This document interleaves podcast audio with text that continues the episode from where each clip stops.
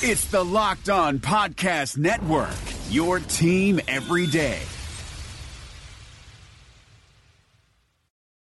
You are Locked On Vikings, your daily Minnesota Vikings podcast, part of the Locked On Podcast Network, your team every day. What is up, everybody? Welcome to a victory episode of Locked On Vikings. I'm your host, your pal, and the kid you copied off in math class. My name is Luke Braun. You can find me on Twitter at Luke Braun NFL. You can find the show on Twitter at Locked On Vikings. You can find this show anywhere you find your favorite shows, like Spotify, Himalaya, Google Podcasts, whatever it is. And if you don't like any of those apps or services, you can always ask your smart device to play podcast Locked On Vikings. It should take you right to the most recent episode. And today, lucky us, we get to break down a win and a particularly uncompetitive one. This uh, really couldn't have gone better, I think, for the Minnesota Vikings. They take down the Atlanta Falcons at US Bank Stadium 28 to 12 although i don't know it's weird that score it's it was both like closer than it looked and not as close as the score makes it look. Like there were some things that uh, you know made this seem like just this totally hopeless blowout and there were some things that made it seem like actually the falcons were a lot more competitive in this game than the score uh, leads you to believe but let's uh, you know we'll, we'll go and break all of that down over the course of the show but where i want to start is kind of at the beginning of the game and like the tone setting moments for the game.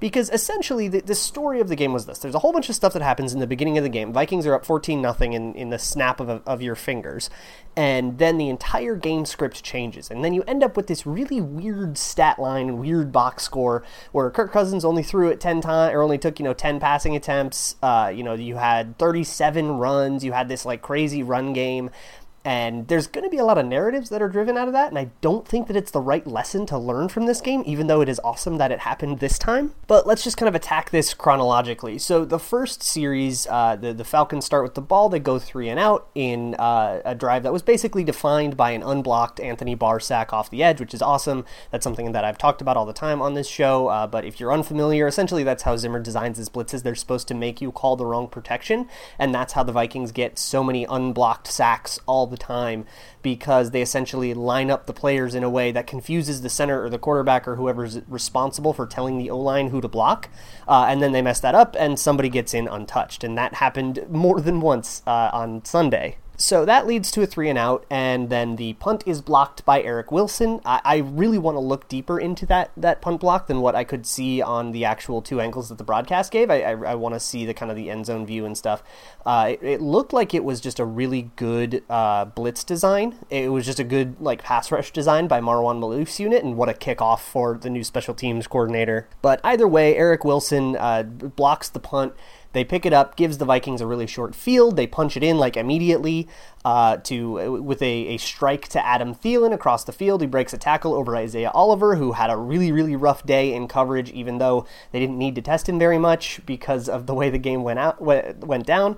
Um, and then the Falcons get the ball back. They throw an interception to Anthony Harris, who had a monster day, and a couple of slashing zone runs later from Dalvin Cook. They've punched it in, it's 14 0, and they've run six offensive plays. And from there, when you're down 14 0 immediately, uh, you know the the game, the emotion of the game kind of changes, and the the way that both teams will kind of approach the game changes as well. We were on the wrong end of this uh, last year against Buffalo. If you remember that Buffalo debacle, they fell behind 14 to zero really really fast. They gave up uh, a touchdown based on like blow, blown coverages, and then there were like two fumbles early that gave the Bills short fields, and suddenly they were down 21-0 in like two seconds and they managed to kind of stabilize the game after that but because of the game situation it's like kind of a lot harder to dig yourself out of that role.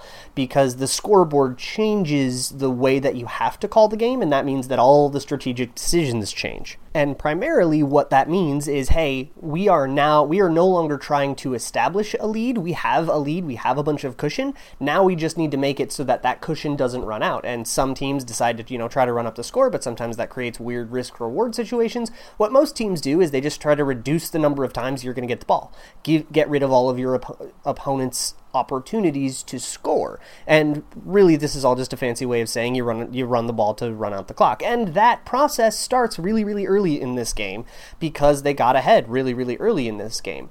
And they did take like a more balanced approach throughout the first half. They go into halftime 21 up 21 to 0, and then they come out of halftime and they come out like really, really conservative. And that's okay because the whole point of it is to essentially make it so instead of each team getting the ball five times, each team gets the ball three times. And when you're up 28 to 0 and each team gets the ball three times, you can't lose. So you just have to eat enough clock to make it so that the math works out that way. And that's much easier than actually driving down the field against an NFL defense. So it's kind of a, a, path of least resistance thing. This is a, a, pretty common strategy. I don't think I need to convince anybody that you run the, the clock out when you're ahead in the game. But it does create like a, a really weird box score. And what is going to happen now, and what I've already seen happening in all of the broadcasts and the an- analysis of this game, is it's going to be a a victory lap for run game truthers, basically, and then people who say, "Yeah, see, look, you can you can win a game by by running the ball down your opponent's throat and just like demoralizing them." And to a degree, that is kind of what happened here. Like, it isn't the worst example uh, of of that happening because you could kind of tell just by the body language of the Falcons down the stretch in this game that like yeah, they were kind of demoralized, but they were demoralized because they were down 28 to 0 in their season opener, and they were down that hard in their season opener because of turnovers and and large plays that happened earlier in the game. Not to mention two, I think it was two red zone turnovers, the the fumble that Trae Waynes caused that Anthony Harris recovered, and then the Anthony Harris the amazing interception in the end zone. I think both were in the red. Uh, I think the fumble was also in the red zone.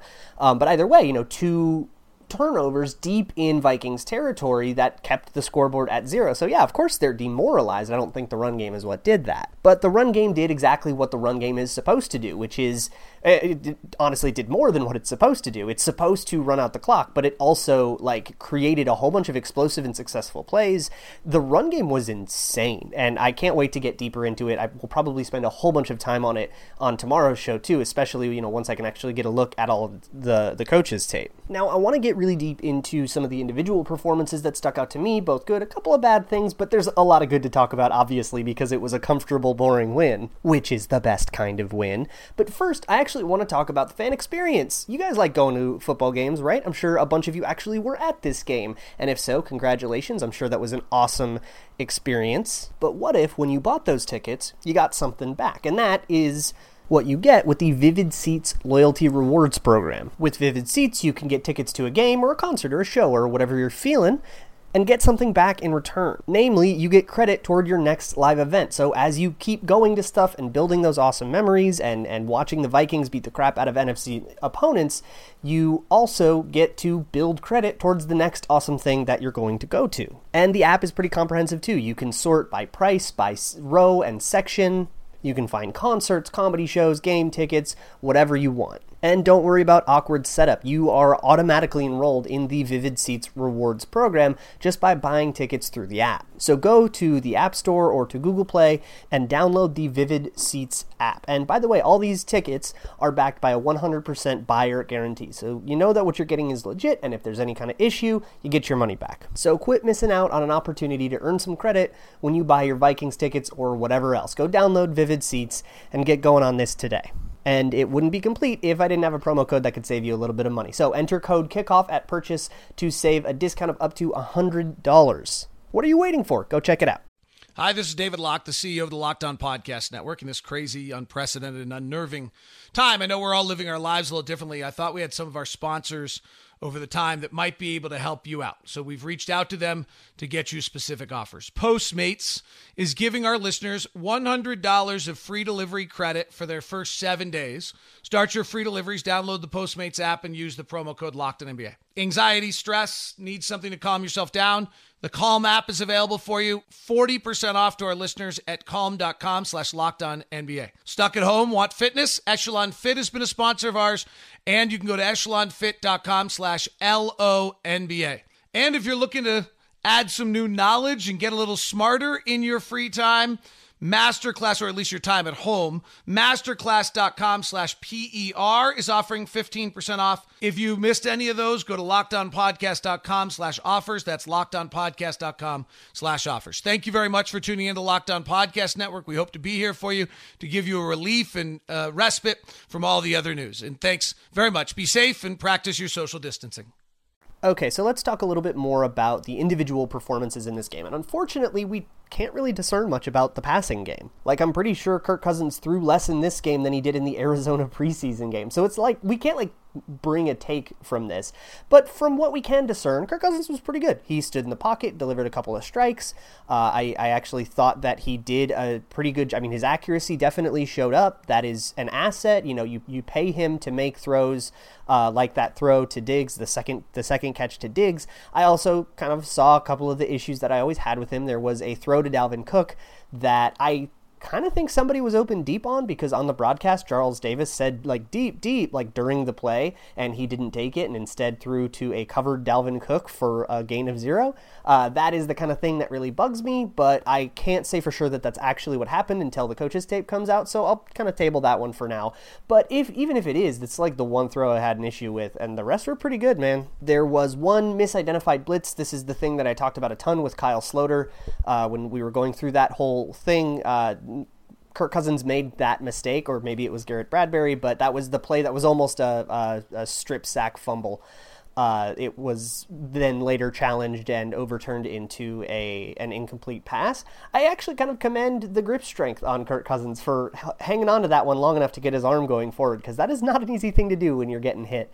Um, overall, the pass protection was spotty for sure. And of course, Pat Elflein did kind of ruin a couple of plays, and that's something that we will definitely have to get into uh, when I go over the offensive line. But, like, all in all, I thought Kirk Cousins, for what he was asked to do, did fine. He wasn't asked to do much, and that's not his fault. In fact, I will always take games where you don't have to ask the quarterback to do much. That means you're beating the crap out of them in something else. And as is kind of the theme of the show, like, they didn't decide to not pass very often because they wanted to run the ball instead. They, they weren't making a choice between running and passing. It's just the game situation meant that they didn't have to pass, and so why bother? But unfortunately, that also doesn't give us much of a window into you know the the passing strategy. And we saw a couple of throws to Thielen, a couple of throws to Diggs. We saw a screen to Rudolph that was brought back on a holding penalty.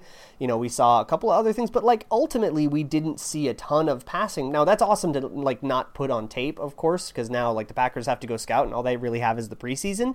And by the way, I don't think they ran a single rollout in this game. So now even all those rollouts in the preseason that they ran are like not trustworthy. So I don't know if you're trying to scout the Vikings as as the Packers for the next game. I don't really know like what you look at or, or what you can even come up with, and that's a good thing. That means that they've kind of held their their hand close to their chest. But it is kind of disappointing for guys like me who have to cover it, and I want to know what they're gonna do with Irv Smith and stuff. I want to know, and I didn't get to, and that's that's no fun. But enough about the passing. Let's talk about uh, the running. And, uh, well, we'll talk about the offensive line, which we'll actually start with the pass pro. So a little bit more on the passing. Obviously, Pat Elflein took uh, a couple of, of Grady Jarrett's to the face, and that is something that we all kind of knew was going to happen. I think that that is going to be a standard game for Pat Elflein. And uh, I don't think we should panic about it because I, I, think this is actually a really good example of like Pat Elflein is probably going to be good for like two or three plays that are ruined, right? Because he just like stinks. And, and especially when he's going up against a guy like Grady Jarrett or somebody like he's going to have Fletcher Cox later in the year. He's going to have Akiem Hicks later in the year. So, like, oh, it was against Grady Jarrett isn't really an excuse because it's not going to get easier.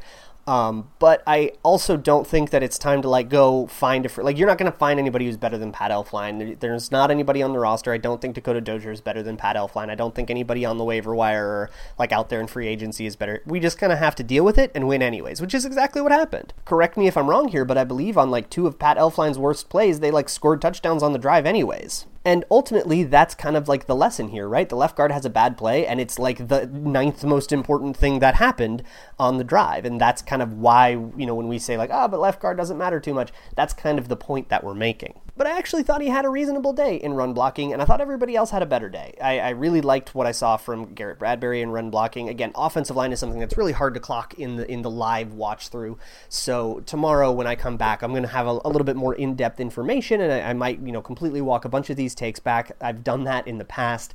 Uh, so, you know, grain of salt with all this stuff, but I, I mean the the run blocking was was straight heat the whole time. Like it was really, really strong. And having Dalvin Cook and Alexander Mattison, both of whom are really, really smart runners. And that's the thing that like really got me about Alexander Mattison is that I honestly, I genuinely thought he was Dalvin Cook both because like he he has the same haircut and because I couldn't see the number on the particular play, and I was like, oh yeah, that's a standard Dalvin Cook run, and I would have totally bought it if uh, Mattison didn't turn around after the play and I saw the 25 on his jersey, and that is really really great. You know, he just doesn't quite have as much burst as Dalvin Cook. I think Dalvin Cook like you know will will get a little bit once he gets into the second level, he gets a little bit more. Of course, I mean he's Dalvin Cook. Uh, but I thought that like both of them ran phenomenally, and the run blocking was phenomenal. I thought Josh Kline had a great day. I thought Riley Reiff had a great day. I think O'Neill had a pretty good day too. In in the run blocking, the offensive line really really chowed down on a kind of retooled and like fairly exciting Atlanta defensive line, they really, really figured this out. This is what Gary Kubiak was brought in to do, and he did it. I have talked a ton in the offseason about how, like, you know, going through the running game isn't that smart of an idea because it's too easy to get, like, string together a bunch of two yard plays and then ruin your offense. But in this particular game, they averaged like five yards a pop. And if you can do something at five yards a pop, keep doing it. I don't care if it's running, passing, or putting the football in your mouth. If it gets you five yards, do it all the time until they stop you. And they didn't stop the Vikings. I think if I had to give, like, a game ball out to somebody on the offense, it would I think it would be Josh Kline. Again, I might walk all of that back once I actually go watch these guys in depth on, on the coach's tape. Uh, but it looked like Josh Kline had a really good day. And honestly, if it's not like Dalvin Cook, it's got to be somebody on that offensive line because I think they were just swallowing people whole on these zone runs. The offense was set up with a couple of short fields early and then good game situations early as well. So here's kind of the thing about this this is not a way that you can win every game this worked this time and the W counts all the same, but you can't like take that strategy of get two turnovers and then run the clock out into another game and like expect it to work out that way. The passing game is going to have to show up and win games in the future. They didn't need it this time, so they kept the whole thing in the shed, and we'll just kind of see what happens in Lambeau. Uh, you know, that's not an indictment of the past; they just didn't use it. Uh, but they'll have to unsheathe that thing at some point and see what it can do for the Vikings. And with a win like this, maybe you've had a couple drinks, and maybe you want some celebratory wings or cake, or I don't know your life with DoorDash, you can get that delivered directly to you. Open the DoorDash app, choose what you want to eat, and your food will be delivered to you wherever you are. Right now, our listeners can get $5 off of their first order of 15 or more when you download the DoorDash app and enter promo code LOCKED ON. And before we start talking about the defense, I want to talk real quick about Blue Chew. Guys, it's time that you take your physical relationship with your partner seriously, and Blue Chew can help you do that. It is the very first chewable tablet of its kind. It has all the same active ingredients as like Viagra and Cialis, so you know what what we're talking about here. Uh, but as it's a chewable, it kicks in twice as fast. So when the moment's right, you don't have to sit around waiting for a pill to kick in. And don't get me wrong here, this is not just for like men of a certain age who maybe can't perform the way they used to, though it does work very well if that happens to be your situation. It's also for people who maybe just want an upgrade, a leg up. Blue Chew is made right here in the United States and they ship direct to your door, so that means no pharmacy, no wait, and it's a little bit cheaper. And they ship in a nice discreet package, so there's no awkwardness. Now, if you go to bluechew.com, that's B L U E C H E W, blue like the color blue.com, and enter promo code locked on, you can try it for free today. And you don't have to take my word for it. So head on over to bluechew.com, use promo code locked on, and try it for free. You deserve it. Okay, so let's talk about this defense. So th- there's like a whole lot of star performances to highlight, and I could honestly spend like a whole episode talking about each and every one of these guys right now. Uh, but like goodness, everybody was playing on all cylinders. You know, Everson Griffen and Danielle Hunter were making those tackles' lives miserable, and you might not have seen it in the box score, but I I can tell you with a reasonable degree of certainty that they were just like existing in the backfield. They were feasting on these guys. Everson Griffen specifically had a spin move that Falcons left tackle Jake Matthews had absolutely no answer for. Danielle Hunter was using speed to power brilliantly. He looks like Everson Griffen circa 2015. And Anthony Barr as a blitzer was also extremely disruptive, although I do think that a lot of that has to do with the blitz schemes and Anthony Barr being very, very good at executing them. But Anthony Barr is also really good at blowing up tight ends and running backs, and that's kind of the whole point.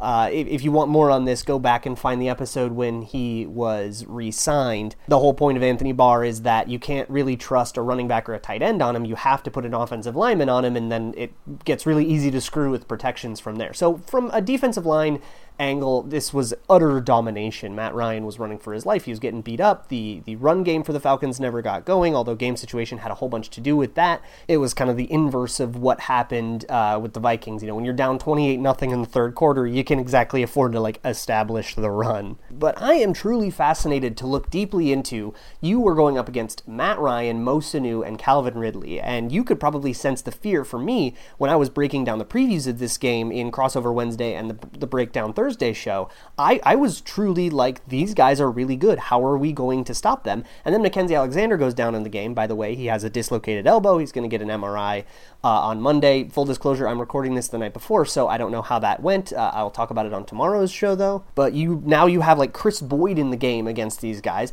How in the world do you stop them? And I think the biggest part is, and I, I really highlighted this as like the matchup of the game, and I don't think it's a particularly hot take, is Xavier Rhodes shutting down Julio Jones. And I do think that there's uh, that, that, that it came down to a, a, mental thing. I think Julio Jones is a better athlete than just about any corner he goes up against, but I think Xavier Rhodes won from the neck up. Calvin Ridley did get a couple of licks in on Trae Waynes, including that that touchdown.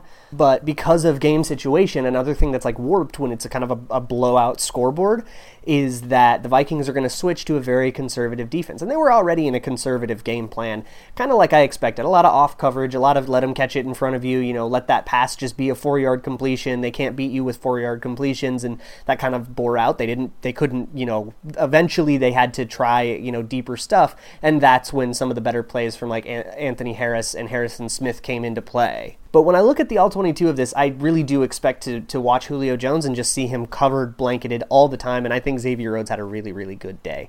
And of course, I got to talk about Anthony Harris. And, and you're going to know this, but let's just like itemize everything that he did because he had the interception off of the second drive that set up the second touchdown. He picked up the fumble that Trae Waynes forced on, I think it was De- Devonta Freeman with just a monster hit and run support, forces a fumble. Anthony Harris picks that up. He also had, I think, a pass breakup on Julio Jones, uh, in addition to the interception over Julio Jones, and he had the interception in the end zone with uh, one of the Falcons' tight ends running a corner route the end zone, and he basically ran it for him and, and was right there when Matt Ryan threw a really bad ball. That actually looked like a miscommunication, though, to me between the uh, the quarterback and the tight end. The tight end looked like he was trying to break back inside, uh, and he made that decision like right as Matt Ryan let the ball go because and, and I think the tight end was actually right. He was trying to break in where there was like more uh, more space because Anthony Harris was basically taking out away the whole outside of that route. Matt Ryan threw it anyways, easy pick and the shutout was maintained at least for the time being.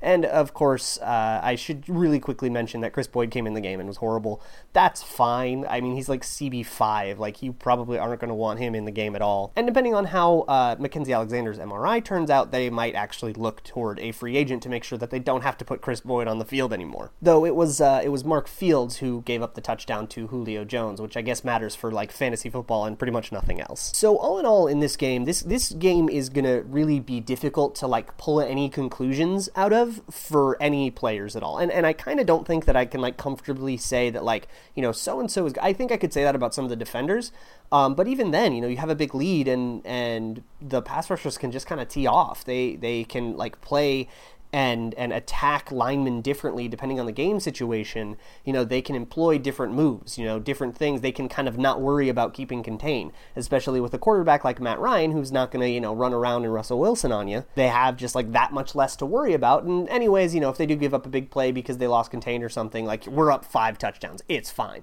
But you know, so they they can employ that kind of strategy, and the game situation just warps everything. Not that isn't to take anything away from the games that Griffen and Hunter had. It just provides context and kind of shows you that, like, yeah, when you're in the lead, your defensive ends are going to destroy people. That that's not a knock on the defensive ends. That actually just means that they had a great game. But like, I wouldn't really pull anything other than a few defensive individual performances. Like, wow, Anthony Harris looks good. You know, defensive line looks good. Barr looks good. I thought Kendricks looked awesome in coverage. Missed a couple tackles that's maybe a little bit of a thing, but whatever. But I mean, offensively, I, I can't really pull anything out of this game because game situation, like this is not going to be the Vikings the way that Vikings games go.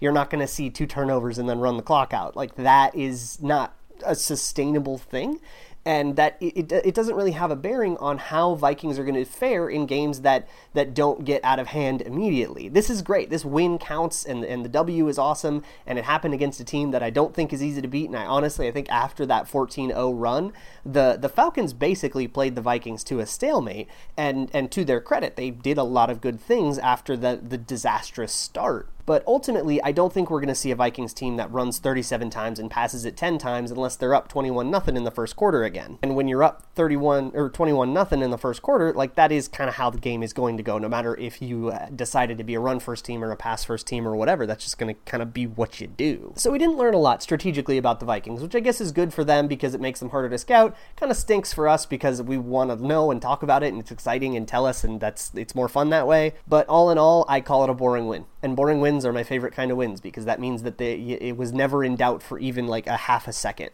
Uh, and and that's really great against a team that really I think has playoff aspirations for this year in terms of the Falcons. I think the Falcons are a good team, and to really just like bring the wood to them is a really awesome way to kick off the season. I, I really couldn't be happier with this one. But that is going to do it for this episode of Locked on Vikings. I will see you all tomorrow with a much more in depth thing. I'll follow up on a bunch of the stuff that I kind of tabled for today. I can't wait to look at some of this uh, tape and, and see exactly how the Vikings pulled off some of the things that they did, like shutting down Julio Jones and getting that zone run game going against guys like Takk McKinley and Grady Jarrett. Uh, that that is really really awesome, and I can't wait to see exactly how they, they did that. Uh, in the meantime, you can always find me on Twitter at Luke Braun NFL. I'll probably be uh, posting some film tomorrow when I look into that. Uh, you can find the show on Twitter at Locked On Vikings. You can find the show anywhere you find your favorite podcasts, and of course, you can always find this show by asking your smart device to play podcast Locked On Vikings. I will see you all tomorrow for what is kind of my favorite show of the week, except maybe crossover Wednesday is always fun, and then beyond that, it'll be Packers time. So thank you guys so much, and as always, Skol. Hey, sports fans. My name is Ben Beecken. I'm the host of Locked On Wolves, the Minnesota Timberwolves podcast on the Locked On NBA network.